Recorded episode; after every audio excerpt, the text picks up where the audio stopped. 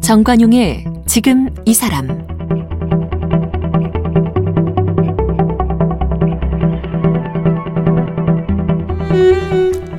여러분 안녕하십니까 정관용입니다. 일하다 보면 의견 충돌도 있어서 다투기도 하지만 오랜 시간 함께 일하면 정도 쌓이고 믿음도 생기고 편해지기도 하고 그러다가 사랑이 싹터서 결혼하는 커플들 꽤 많습니다. 방송국도 예외는 아니어서요. 이 작가와 PD가 만나서 평생을 함께하는 동반자가 되는 경우가 많이 있어요. 오늘은 바로 그런 방송 작가와 PD 커플을 모셨는데 다큐멘터리 아마존의 눈물 다들 아시죠? 이걸로 유명한 MBC의 김진만 프로듀서 그리고 방송 작가 고혜림 씨입니다. 이 부부가 함께 일하고 살아가는 법 이야기 나누겠습니다. 고혜림 작가는 1991년 MBC 교양작가 공채로 방송작가 일을 시작했습니다. 아마존의 눈물, 남극의 눈물 등 한국의 대표적인 다큐멘터리들을 집필했습니다. 한국 방송대상 작가상, 방송작가협회 올해의 작가상, MBC 방송대상 작가상 등을 수상했습니다. 저서로 로봇 딸이 세진이, 우리 아이 미국 초등학교 보내기, 조금 느려도 괜찮아 등이 있습니다.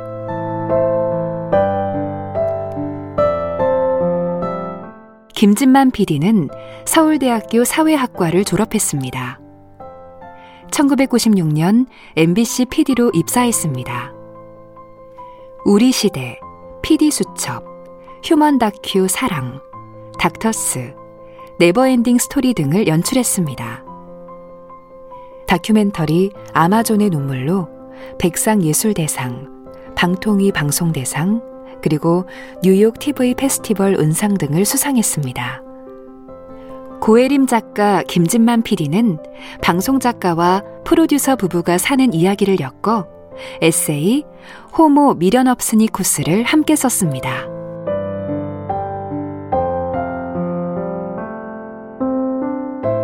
김진만 PD 그리고 고혜림 작가 어서 오십시오. 네, 안녕하세요. 네. 그러니까 아마존의 눈물 또 왜 남극의 눈물? 네. 북극은요? 북극은 다른 선배가 있습니다. 어, 네. 그럼 아마존과 남극을 두 분이 만드신 거예요? 네, 눈물 시리즈 중에서 그렇게 두 개 했고요. 그다음에 곤충 다큐, 뭐 곰 다큐 쭉 저희 고혜림 작가랑 같이 일을 했죠. 제가 너무너무 좋아하는 프로그램인데. 감사합니다. 아이고. 그럼 이거 촬영할 때도 다 그 남극 아마존 현장에 PD는 계시고 네. 작가도 계신 거예요? 작가는 현장에 가지는 않아요. 어. 저는 찍어온 그림을 보고 프로그램을 구성하고 대본을 수고하는 일을 하고 예. 현장 위험한 현장은 PD만 보내죠. 아, 네. 진짜 고되죠? 아, 좀 힘들죠, 많이요. 아무래도 오지니까 그러니까요. 먹고 자는 거 또 위험하니까요. 그런 것들이 좀 힘든 것들이 있습니다. 보통 몇 개월 정도 그 현장에 있게 돼요? 어, 남구의 눈물 같은 경우에는 2년 촬영 중에 한 1년 넘게 남극 대륙에 있었죠. 1년 정도 남극 대륙에 있었죠. 그럼 사계절을 다 본 거예요? 거기서 사계절 다 봤죠. 겨울에는 해도 안 뜬다면서요? 어, 한, 한 달 정도 해가 뜨지 않습니까? 그러니까. 이야. 그렇게 고생고생하며 찍어온 화면들을 작가가 이제 보면서 네. 구성하는 거잖아요. 네, 네. 근데 그 화면을 볼 때 느낌이 남다르겠어요. 이게 그냥 PD가 찍은 게 아니라 남편이 그 고생하는 거 아니에요? 그때는 남편이 아니었습니다. 그때는 아, 아니고 예, 결혼한 지가 뭐 오래되진 않았고요. 오. 근데 아무래도 호흡이 잘 맞는 PD가 촬영해온 그림을 보면 이걸 왜 찍었구나 하는 게 제 눈에 더 빨리 들어오고 예, 또 평소에도 예. 이야기를 많이 나누다 보니까 그 PD의 의도를 더 잘 알게 되고 그 편리한 점은 있긴 있습니다. 음. 그럼 두 분이 일을 같이 하신 건 얼마나 되셨는데요? 그게 2000년 초반부터 같이 작업들을 쭉 해왔었죠. 제가 1991년부터 MBC 교양제 작국에서 일을 했어요. 그럼 작가로서 벌써 경력이 30년? 그렇죠. 이야. 그러니까 제가 먼저 일을 시작했고 방송 일을. 네. 그리고 이제 나중에 저희 팀 조연출로 하다가 또 어떤 팀에서 서브 PD로 만났다가 이제 다큐를 하게 되면서 본격적으로 같이 일을 하게 됐고 또 네. 다큐를 만들다가 어떻게 결혼을 하게 됐고 그렇게 됐습니다. 네. 그래요. 그 두 분이 살아가시는 이야기를 쓴 책 제목이 호모 미련 없으니쿠스? 네. 이 제목은 누가 정했어요? 어, 고 작가가 되었습니다. 아, 저희가 이제 뭐 남극이니 북극이니 김준만 PD가 워낙 오지도 많이 가고 남들 못 가는 데도 가다 보니까 출판사에서 여행기를 내자는 이야기가 많았어요. 예, 예. 근데 이제 저희가 아, 좀 귀찮고 해서 안 내다가 그 재작년에 그 호주의 울룰루라고 음. 굉장히 가기 힘든 데를 가게 돼서 이제 그때 여행기를 내기로 결심을 하면서 여행을 쭉 사막을 달리는 동안 아, 어떤 내용을 쓸까 이런 생각을 하다가 이제 김주만 PD가 굉장히 좀 미련이 없는 스타일이에요. 미련이 없다? 네, 그러니까 그게 좀 겁이 없, 쿨하군요, 그냥 쿨. 예, 예, 좀 그런 어. 스타일이죠. 뭐 그런 이야기 하다가 제목을 호- 그 어떻게 호모 미련 없으니쿠스로 짓게 됐습니다. 그러니까 김 PD를 지칭한 별칭이네요. 그렇죠, 그렇죠. 예. 어, 저도 사실 잘 몰랐는데요. 저도 이렇게 미련이 없다라고 제가 생각해 본 적이 많지는 않거든요. 음, 근데 고 작가랑 같이 살면서 고 작가가 계속 그 얘기를 하더라고요. 정말로 미련이 없는 스타일이다. 그래요? 해서 생각해 보니까는 아, 좀 많은 일에 크게 미련 두지 않고 어, 결정을 했구나라는 생각도 많이 들더라고요. 고 작가가 설명해 봐요. 뭐가 미련 없는 거예요? 그러니까 어떤 이게- 스타일이? 예를 들면 이제 아마존의 눈물 같은 것도 사실 팀장이 기획을 한 건데 이제 아마존의 PD들을 촬영을 보내려고 프로그램 할 PD들을 자원을 받는데 아무도 안 하겠다고 그러는 거예요. 아. 왜냐하면 위험하죠. 부담감도 굉장히 크죠. 음, 또 아마존이라는 환경을 알잖아요. 독충이 우글거리고 뭐 원시 부족들이 있고 이런 데니까. 하지만 김진만 PD는 가겠다 라고 나서는 이게 다큐 신참이었기 때문에 가장 마지막에 팀장이 김진만 PD한테 권유를 했는데 예, 예. 예, 주저없이 가겠다고 하는. 그러니까 거기가 가서 위험하다라든가 음. 어떤 일이 벌어질까라든가 프로그램이 망했을 때의 부담이라든가 이런 생각을 안 하고 본인이 꽂히고 하고 싶으면 그냥 미련 없이 떠나버리는. 어, 그러니까 뭐 방송도 그렇게 하지만 일상에서도 그렇고요. 집에서는 어떤데요? 그러니까 본인이 뭘 하고 싶다. 예를 들면 얼마 전에 그 집 화장실에 변기가 막혔어요. 음. 근데 딸내미가 뭘 해도 안 뚫려서 보니까 뭔가 이물질을 넣은 것 같아서 어, 그 어떻게 해야 되냐 했더니 자기가 그 변기를 드러내서 고치겠대요. 이물질을 끌어내서 그 하기 힘든 일이잖아요. 변기를 아예 드러내요? 네. 그거를 다 두들겨 깨서 또 드러내서 화장품 뚜껑을 찾아내서 음. 변기를 고치고 다시 넣고 그걸 붙이는 일을 그냥 난생 처음 하는 일을 음, 그냥 하는. 스타일이에요. 네. 그러니까 근데 나중에 먹고 살 게. 없으면 네, 그런 것도 잘 맞는구나라고 생각을 합니다. 과단성이 있네요, 그러니까. 예, 그리고 뭐 여행 같은 것도 가고 싶다 그러면 떠나는 편이고 음, 또 그리고 이제 누구랑 이렇게 싸우고 미련 갖고 오기를 품고 이런 스타일이 아니라 훅 털고 다음 단계로 가는 그런 예, 스타일이에요. 예. 근데 지금 요즘 사회가 이렇게 많이들 싸우고 서로 내편네 편 가르고 음. 그러잖아요. 근데 이제 그런 사회에 대해서 좀 하고 싶은 말들이 있었는데 그런 이미지와 미련 없으니쿠스 이미지가 좀 맞는 것 같아서 예. 책 제목을 그렇게 정했습니다. 네. 그럼 김 PD는 반대로 부인인 고 작가한테 이 별, 별칭을 붙인다면 뭐라고 그러겠어요? 그래서 제가 책에도 썼지만 이제 호모 sloth라고 썼거든요. 호모 sloth? 네, sloth라고 그 아마존에 갔을 때 이제 나무늘보를 sloth라고 합니다. 굉장히 느리거든요. 하루 종일 나무에 있고요. 요 나무에서 저 나무로 가려면 1박 2일 정도 걸릴 정도로 그러니까 촬영하다가 밥 먹고 와서 가도 그 자리에 그대로 있어요. 예, 촬영하기 너무 편한 예. 녀석이죠. 근데 그 녀석을 보면서 고 작가 생각이 났어요. 음, 어, 고 작가가 거의 집에 있더라고요. 어, 정말 필요한 활동만 해요. 음. 자기의 가족과 자기의 일과 관련돼서 정말 필요한 최소한의 활동만 하거든요. 거의 집에 있어요. 나가지를 않고요. 예. 지금 뭐 팬데믹 시대라 다들 이제 인터넷 쇼핑으로 이제 하지만 고 작가는 이미 10년 전부터 그런 삶을 시작을 해왔거든요. 장보러도 안 다니고. 네, 장보러도 잘 안 다니고 모든 어. 걸 집에서 해결하고. 그럼 뭐 주방 일이나 청소 이런 것도 잘 그런 안- 것들은 하죠. 그런 것들은 집 안에서 일어나는 일들은 필요한 하지만. 일만 하고 네. 그 외의 활동은 안 한다. 네. 그리고 어디를 놀러 간다든지 뭐 외식을 간다든지 하면은 어, 일단 외출하려면 너무나 많은 일을 모아서 하루 해결을 해야 돼요. 음. 은행을 가야 할 때 어, 시장을 간다든지 뭘 산다든지 뭔가를 누구를 만난다든지 다. 모아서 해야 됩니다. 그럼 두 분의 스타일이 어찌 보면 정반대네요. 김 PD는 그냥 내키면 떠나는 툴툴 스타일이고. 털고 네. 나가버리는데 한참을 생각하다 나가는 스타일이고 부인은 저는 이제 집중력이 있는 거죠. 그러니까 일과 내게 중요한 사람들, 그러니까 막 세상 잡소리며 온갖 일에 미련 갖고 막 이렇게 사는 것보다는, 그러니까 행동 양상은 다르지만 어찌 보면 맞는 부분이 저도 오만 거에 막 미련 갖고 이러는 것보다는 내가 집중하는 거에 집중하며 사는 게 좋은 거예요. 예. 그러다 보니까 이제 뭐 일이면은 PD로서 집이 가정에서는 남편으로서 집중을 하기 때문에 오히려 어찌 보면은 그런 부분이 또 맞아요. 함께 음. 무얼 한다 이럴. 때는 거기에 내가 또 집중을 하니까 다른 일에 신경을 안 쓰는 건 거죠. 그러니까 나의 일과 내가 집중해야 될 사람에 집중을 하면서 사는 그렇다 보니까 그렇 좀 맞는 점도 또 있는 것 예. 같습니다. 그래서 거의 아까- 집에서는 예. 잠옷만 입고 있습니다. 그러니까 예, 거의 옷의 시간의 90%는 잠옷만 입고 있죠. 나가지 않으니까. 뒹굴뒹굴 저는 집에 있는 동안은 그 호모 에렉투스 서, 그 직립보행 인간이 아니고 늘 누워서 굴러다니고 있어가지고요. 음. 그래도 또 놀리고. 요즘 또 코로나 상황도 상황이지만 작가란 방송 작가란 직업이 집에서 일하기도 네, 가능한 굉장히 거죠. 좋죠. 네, 그렇죠? 네. 음. 그러니까 저하고 잘 맞는 거죠. 네. 근데 아까 왜 아마존의 눈물도 그 다른 피디들이 전부 다 안 간다고 그랬다가 이제 간다고. 근데 큰 쾌히 이 프로그램 내가 할게요 한 게 원래 자연 다큐 지향이었었어요? 어땠어요? 어, 애초에 자연이나 환경에 큰 관심을 둔 건 아니고요.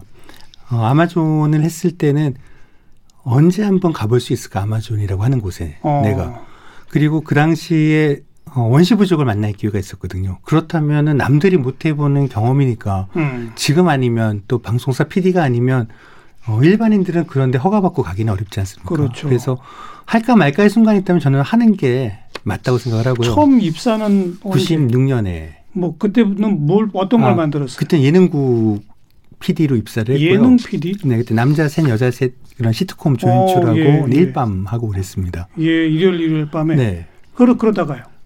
생각보다 안 맞더라고요, 그게요. 음. 어, 사실 선배들도 기대를 많이 했거든요. 웃기고 재밌다 그래서 뭐 예능 PD 괜찮은 애가 들어왔나 보다 했는데 실제로 해보니까 어, 예능 프로그램을 좋아하는 것과 제가 직접 하는 거에 있어서 이게 생각보다 설레이지는 않더라고요, 예, 일이. 예. 그래서 고민 끝에 어, 교양 파트로 이동을 했고요. 음. 근데 잘 이동한 것 같아요. 그 무한도전과 놀면 무한의 김태호 PD가 2000년에 입사했는데 어, 김태호 PD 입사하기 전에 떠난 거는 예능국을 아주 잘 떠났다고 생각을 네, 들고요. 그래서 이제 교양 파트에 가서 이제 여러 프로그램을 하면서 이제 아마존을 경험하면서 어, 자연과 환경이 주는 감동과 예. 많은 사람들이 이거를 봐야겠구나. 예. 특히 우리 아이들이 봐야겠구나라는 예. 생각을 해서 그다음부터는 주로 환경에 대한 다큐를 하고 있습니다. 그렇군요. 그 제가 아마존의 눈물 음. 봤고 김 PD도 봤어요. 독충에 굉장히 시달렸죠. 네, 많이 물렸습니다. 그죠? 네. 그, 그 모습이 그대로 다 나오잖아요. 네네. 얼마나 괴로웠어요? 어, 사실, 그 요즘에는 다 이제 사전 헌팅을 가서 얼마나 힘든 곳인지 무엇이 필요한지를 어, 정보를 구하고 가지만 과거에는 이제 제작비 문제 때문에 일단 가고 봤던 것들이 어, 많거든요. 무턱대고. 무턱대고. 하지만 이제 어, 전화나 이런 걸 통해서 무엇이 문제인지를 파악을 했지만 어, 이런 비용이나 이런 독충에 대한 얘기를 들, 들은 적은 없거든요. 음. 왜냐하면 원주민 분들은 이런 거에 물려도 멀쩡하다는 거죠. 워낙 오래전부터 그렇죠, 면역이 있었으니까. 근데 저희 같은 경우에는 이제 그렇지 않으니까 가면서 그런 것들에 물리면서 간지러운 게요. 정말 뇌가 간지럽다는 그런 생각이 들죠. 뇌가 네. 간지럽다. 어떻게 너무 긁고 싶지만 네 긁어도 어. 소- 시원하지 않은 느낌 뭐 그런 것들이죠. 아직도 흉터가 있어요. 그렇겠죠. 몸 여기저기 그때 그게 몇 년도였죠? 게. 그게 2009년에서 10년이었습니다. 이야, 11년 됐는데도. 아, 2008년에서 2009년이었습니다. 어. 네. 우리 고 작가는 주로 뭐 벌써 30년 차 경력입니다만 저 어떤 너무 프로그램, 나이가 많아 보이는데요. 어떤 프로그램들을 했어요? 어, 처음에 옛날에 인간 시대라고 하는 프로 예, 그리고 예. 뭐 성공 시대 예. 또뭐 우리 시대며 또 그 특집 다큐를 근데 그 후로는 계속 해왔고요. 음, 뭐 다큐멘터리를 전문으로 한 지가 한 10년이 넘은 것 같습니다. 네. 휴먼 다큐 사랑을 가장 오래 했죠. 그죠. 아, 그리고 휴먼 다큐 사랑을 1회부터 10, 10년 정도 했죠. 네. 네. 그러니까 주로 교양, 그 다음에 그렇죠. 다큐멘터리. 네, 다큐멘터리 그렇군요. 다큐멘터리라고 하는 게 기획부터 제작 기간 또 완성까지 기간도 길고 좀 호흡이 좀 길 수는 있습니다만 또 그만큼 만들기가 어려운 거죠. 그렇죠. 어떻습니까? 네. 사실 작가 입장에서는 그러니까 1년짜리를 하면은 1년 동안 쭉 무보수로 일을 하다가 방송이 끝나면 그때 원고료를 받고 그렇죠. 뭐 이런 스타일로 정말 긴 호흡으로 그러니까 뭐 이렇게 뼈를 갈아 넣는- 넣는다 이런 말들도 하지만 정말 긴 호흡으로 오랫동안 한 프로와 함께 해야 되는 거거든요. 예. 그러니까 사실 어려운 점이 많지만 그럼에도 불구하고 이렇게 작품을 한다는 생각이 들어요. 이렇게 아. 그 전에 처음 그냥 방송 프로그램 하나가 아니라 네 그렇죠. 작품. 네 음. 사실 뭐 regular 프로도 했었고 뭐 daily 프로도 했었고 막 젊을 땐 그런 거 많이 하고 프로그램 런칭도 많이 하고 했는데 다큐를 하면서 제가 슬로스라 그런지 그런 호흡이 저한테 맞는 것 같아요. 예, 예. 오랫동안 길게 정성을 다해서 이렇게 한 편을 만드는 게 저하고는 맞는 것 같습니다. 김 PD는 어때요? 교양 프로 하다가 다큐 하니까 어떤 것 차이가 느껴지던가요? 그 다큐멘터리 모든 교양 PD들은 사실 다큐멘터리를 하고 싶어 합니다. 음. 자기가 아이템을 정하고 어 그거를 기획을 하면서 어 짧으면은 뭐 4, 5개월, 3, 4개월짜리도 있지만 또 길면은 1년, 2년이 되는 그런 다큐멘터리도 있거든요. 어 사실 자식을 낳는 느낌이죠. 모든 PD가 마찬가지겠지만 특히 다큐멘터리는 어 특히 대형 다큐 같은 경우에는 기획부터 완성까지의 워낙 험난한 긴 어 그런 과정이 어, 있어서 과정과 예. 또긴 시간이 있었기 때문에요. 시간도 그렇고 예산도 많이 들고. 예산도 많이 들죠. 그래서 실패할 경우에 느끼는 부담도 굉장히 크고요. 음. 하지만 잘 됐을 때 사람들이 아마존에 대해서 또 남극에 대해서 곰에 대해서 반향을 사람들한테 주고 그들이 공감하고 뭔가 변화 같은 것들이 예. 느껴질 때 그럴 때에 느끼는 보람이 크기 때문에 좀 고생을 해도 또 내년에 또 어디를 가서 뭘 해볼까라는 고민을 하죠. 또 그냥 일반 다큐가 아닌 자연 다큐만의 매력을 하면 또 그림이 주는 감동이죠. 그림이 주는 감동. 네. 어. 기술이라는 게 그런 생각이 들거든요. 제작진이 아이템을 정한다기보다는요. 이제는 기술이 정한다는 생각도 사실 듭니다. SD에서 어, HD로 디지털로 전환을 했고요. 이게 이제 4K 또 8K로 급속하게 변화를 하고 있거든요. 음. 환경과 자연이 주는 그림은 어, 사실 그렇잖아요. 우리가 건강에 대한 정보니 자기가 살아가면서 관련 있는 정보에 있는 다큐는 관심이 있겠죠. 아무래도. 하지만 저쪽에 어, 운남성의 차마고도의 그 길의 뭐 교육의 그런 예, 길이라든가 예. 아니면 저쪽 남극의 어, 자그마한 아델리 펭귄이 어떻게 사는지 사실 우리의 삶과 큰 관련이 없죠. 그렇죠. 하지만 기술이 발전을 통해서 제작진이 봤던 그 모습 그대로 이제는 시청자분들께 전할 수 있거든요. 맞아요. 그런 것들이 4K, 예. 또 8K 이런 기술을 가지고요. 그래서 그런 그림이 주는 감동 때문에 저는 자연과 환경 다큐 주는 힘이 있다고 생각을 합니다. 음. 또 게다가 무분별한 개발, 또 네. 환경 훼손, 네. 뭐 이런 것들을 그냥 굳이 논리적으로 막 열심히 설명 안 해도 저절로 어, 시청자들이 피부에 느끼게끔 그렇죠. 그 좋은 그림에 그런 정보와 메시지가 자연스럽게 그러니까. 얹혀지는 거. 예. 그거를 사실 고 작가가 잘하기 때문에요. 어, 아, 이 분이랑 결혼을 하면 나 혼자 할 수 있겠구나라는 생각도 사실 좀 했었죠.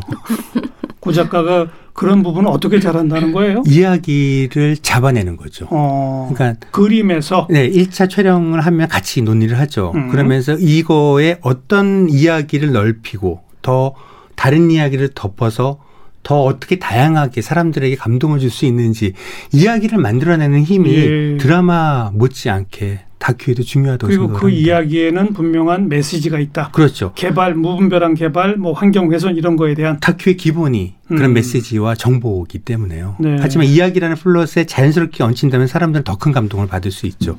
말씀하셨던 것처럼 도표를 정리해서 지금 뭐 지구는 이렇게 이렇게 이렇게 되고 이렇게 이렇게 문제라서 이렇게 예. 이렇게 해야 한다가 예. 아니라 자연스럽게 곰의 생태를 보여주면서 또 펭귄의 생태를 보여주면서 사람들에게 자연스럽게 공감을 음. 얻어내는 거. 음. 그거는 이야기의 힘이라고 생각을 합니다. 그거는 스스로 그 화면을 보면서 본인이 그런 걸 공감하기 때문에 그런 글이 나오는 거 아니에요?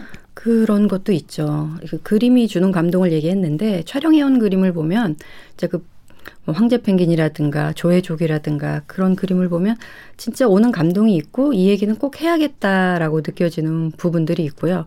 또 1년, 2년 이렇게 장기 다큐를 하다 보니까 정말 그 안에 이렇게 들어가 있는 느낌이 들어요. 음. 1년, 2년 동안 계속 그 그림을 보고 새 그림을 받고 이야기를 계속 이렇게 발전을 시켜 나가는 건 거잖아요. 그래서 이야기를 더 모으고 사람들한테 어떻게 전달할까 고민하고 하다 보면은 그런 것들이 이렇게 막 이렇게 막 억지로 뭐 뭐를 읽어서라기보다 예, 예. 가슴으로 이렇게 느껴지는 게 있죠. 펭귄들이 하는 말이 들리죠, 이렇게. 아, 정말요? 네. 그러다 보면 사람도 바뀌나요? 사람도 변해요? 아, 아무래도 좀 변하는 게 있죠. 어떻게 변한 것 같아요, 김 PD는? 어, 더 미련이 없어졌다고 좀 할까요? 더? 네. 그러니까 예를 들어서 어, 남극 대륙에서 1년 동안 촬영할 때가 사실 가장 힘든 시간이었는데요. 뭐 시베리안이 여러 갔지만 여러 곳을 갔지만 그래도 가장 압도적인 공간은 남극 대륙이라는 곳이었고요. 어, 거기에서 갑작스럽게 예보와 달리 블리저드가 불면서 저희가 한 일주일 정도 고립된 적도 있었거든요. 예. 그러니까 사람의 목숨이라고 하는 게 사실 자연의 힘 앞에서는 아무것도 아니거든요. 환경의 변화 앞에서는 무기력하죠. 사실 무기력한 거고요. 어, 아등바등 일상으로 돌아와서 사는 것들에 대해서 좀 고민을 하게 되죠. 음. 좀더 큰 것에 대해서 고민을 하고 방향에 대해서 고민하고 이런 어 그러니까 누군가와 싸우고 거기에 뭐 마음을 다치고 뭐 복수를 하고 뭐 이런 게 아니라 좀 어 그게 중요한 게 아니니까요. 좀 더 대범해지고요. 어, 좀 더 미련이 없게 되는 게 분명히 있죠. 그러면서 중요한 거는 환경에 대해서는 어, 다큐가 할 역할이 분명히 있다 생각해요. 그러니까 정보라고 하는 게 과거에는 어, 다큐를 통해서 많이 전달됐지만 이제 인터넷을 통해서 너무나 쉽게 누구든 많은 정보를 그렇죠. 어, 접근할 수 있지 않습니까? 그래서 정보의 가치가 떨어지죠, 오히려. 뭐 주식 정보, 뭐 사교육 정보는 소수가 독점해야 되는데 이런 정보가 막 널리 알려지면 별 의미가 없잖아요. 근데 환경은 여럿이 같이 공유를 할수록 힘이 아주 강해지는 정보들이죠. 예, 예. 그래서 저는 이런 지상파의 다큐와 어, 환경 다큐가 어, 발전은 같이 갈 수 있다고 생각을 하고요. 환경에 대한 이야기는 좀 더 많이 할 수 있어야 된다고 생각을 해요. 많은 돈을 투자해야 되는데 회수가 어렵거든요. 그러니까요. 네, 그래서 사실 아직은 한국에선 지상파가 가능하고 아니면 대형 OTT들이 가능하죠. 요새는 또 그렇게 TV 프로그램 방영한 뿐만 아니라 극장판으로 만들어서 영화처럼 하기도 하고. 네, 그렇습니다. 예. 자, 두 분 이제 방송 PD, 방송 작가 부부 주변에 또 그런 커플이 꽤 있잖아요. 그죠? 그렇죠. 뭐 영화계나 또 뭐 감독 뭐 김은희 장항준 감독 요즘 그렇죠. 아주 유명하시죠. 또 많아요. 그리고 뭐 작사 작곡하는 부부도 있고 예. 특히 이제 해외에는 더 많고요. 예, 예술 분야는 특히 많은 것 같아요. 특히 MBC 같은 교양국 같은 경우에 PD가 한 60명이라고 하면 10명 정도는 작가랑 결혼을 이야. 했죠. 네, 가장 최대 뭐, 파벌입니다. 그러니까요. PD의 부인들 직업 순위는 압도적 1등이겠네요. 네, 압도적 1등입니다. 그렇게 살아보니까 어때요? PD랑 작가로 산다는 것. 어, 일에는 확실히 시너지 효과가 있는 것 같아요. 음. 이게 그 장기를 하면서 또한 그 사실 김 PD가 평소에 저한테 고작가라고 집에서 부를 때도 많아요. 그러니까 이게 먼저 일을 시작하고 먼저 이렇게 호흡을 맞춰 오고 생활을 하다 보니까 그러니까 일에 굉장히 플러스 되는 점이 많죠. 그러다 예. 보니까 같이 한 작품이 결과가 좋은 경우가 많은 건 것 같아요. 그리고 사실은 24시간 방송에 대한 토의를 할 수 있잖아요. 그렇죠. 그게 진짜 중요해요. 팀워크이잖아요, 방송인. 그러니까 정말 팀워크가 좋을 수밖에 없죠. 물론 뭐 그래서 싸우는 부부도 있다곤 하지만 저희는 다행히 팀워크가 좋은 편인 것 같습니다. 어때요? 어, 뭐 동의하는 부분도 있지만요. 그러니까 예를 들어서 어, 동의하기 어려운 부분은 정말 힘든 촬영 같은 거 있거든요. 뭐 캄차카 가이저밸리에서 목숨 걸고 동면하러 나온 이 동면 깨고 나온 불검들은 좀 사납기도 하거든요. 네. 어, 그런 거를 정말 힘들게 힘들게 촬영해서 찍어서 이제 보여주면 음. 재미없다. 다시 가라. 다시 어, 가라? 네, 다시 가. 더 찍어 와야 된다. 그런 얘기 들을 때는 아, 이게 와이프이기 전에 작가구나라는 생각이 들죠. 아니 그 힘들게 찍어 왔다는데 다시 가라고 해요? 그러니까 쓸 그림이 없으면 방법이 없잖아요. 근데 이제 보통 PD들이 이 출장을 갈 때 부인이 반대해서 못 가는 경우가 많아요. 그렇겠죠. 예. 근데 이제 저 같은 위험하니까 경우에는 걱정스럽고 작품이 일단 중요한데 찍혀온 그림이 없으면 이거 안 된다. 이거는 보충 촬영을 가야 된다라고 얘기할 수밖에 없는 건 거죠. 근데 워낙 일을 되게 쉽게 해요. 미련 없으니쿠스라 그런지 음. 일을 쉽게 하고 쉽게 그러니까 굉장히 어려운 상황에서도 웃으면서 일하고 그래서 이제 프로그램도 좀 이렇게 유머 코드 있는 걸 둘 다 좋아하고 이러다 보니까 좀 어려운 상황도 같이 이렇게 생활하고 하면서 뭐랄까 좀 이렇게 서로 녹이는 게 있는 것 같아요. 네, 그래서 네. 그런 말을 좀 부담 없이 하죠. 다시 네. 가. 뭐. 웃는 게 이제 그렇게 꼭 웃는 건 아닐 수는 있죠. 네. 힘들지만 그래도 이제 고작가라고 하는 사람과 일을 하면서 얻는 베네핏이 워낙 크기 때문에 어떤 거예요? 어, 말씀하신 대로 작가와 함께 살면서 제가 만든 프로그램을 계속 같이 고민하고 어떻게 발전시키고 이야기를 어떤 걸 음. 뽑고 뭘 더 찍어야 되고 뭐를 여기서는 어, 멈춰야 되고 예. 그런 것들에 대한 판단을 PD 혼자 할 때는 굉장히 외롭거든요. 내가 음. 정말 잘한 판단일까. 근데 고 작가를 통해서 내가 다음에 가서 뭘 찍어야 할지가 더 선명해질 수 있게. 그렇죠. 그러니까 어. 더 고생을 하더라도 프로그램을 위해서 어, 이런 것들 의논할 사, 사람이 있다는 거. 그리고 그걸 좀 정확하게 예측하고 봐줄 수 있는 사람이 내 옆에 있다는 거. 그 사람이 내 편이라는 거는 굉장히 중요하죠. 때로는 PD하고 작가가 서로 반대 의견을 내고 프로그램이 좀 산으로 가는 경우도 많이 있거든요. 서로 생각이 달라서. 그렇죠. 싸우기도 네. 하죠. 싸우기도 하죠. 음. 근데 저희는 그 싸우는 와중에도 어쨌든 가장 중요한 거는 자존심이고 뭐고 우리가 함께 만드는 프로그램의 결과물이고 그걸 보는 시청자들이기 때문에요. 예. 어, 방향이 같기 때문에 저희 제가 이득이라고 볼 수는 있습니다. 아니 둘 다 이득이죠 사실. 그래서 집안일을 그래. 제가 상당히 많이 하고 있습니다. 부지런해서요. 그럼 결국은 두 분의 경우는 시너지 효과가 아주 확실한 경우인데 다음 프로그램 지금 뭐 기획하고 있어요? 지금 다큐 팀장은 이제 내려와서 현업으로 좀 돌아왔고요. 어, 고민 중에 있습니다. 그러니까 어떻게 해야 시청자들의 관심을 얻을까? 어, 사실 몇 년 전부터 사람들이 공중파에서 만든 다큐를 별로 기억을 하지를 못하고 있거든요. 큰 어. 다큐들. 어, 뭐 KBS의 순례라고 한 그 정도 어, 결국 사실 우리 책임이기도 하죠. 예. 어떻게 시청자들의 그런 반향을 우리가 잃었을까. 그런데 놀라운 거는 대형 OTT들이 보여주는 다큐에 사람들이 열광하는 것도 사실 엄청나거든요. 예. 예. 분명히 방향은 있다는 거죠. 음. 보고 싶어 하는 층도 분명히 있고요. 우리가 이들을 위해서 어떻게 고민해서 새로운 다큐를 만들어낼지 그거를 좀 준비를 하고 있습니다. 아직 주제 소재까지는 못 갔군요. 어, 살짝은 갔고요. 콜라보 같은 예, 것들 네, 그런 예. 것들을 이제 고민하고 기대하도록 있습니다. 하겠습니다. 감사합니다. 감사합니다. 네. 김진만 PD 또 방송 작가 고혜림 작가 두 분 고맙습니다. 감사합니다. 감사합니다. 반가웠습니다.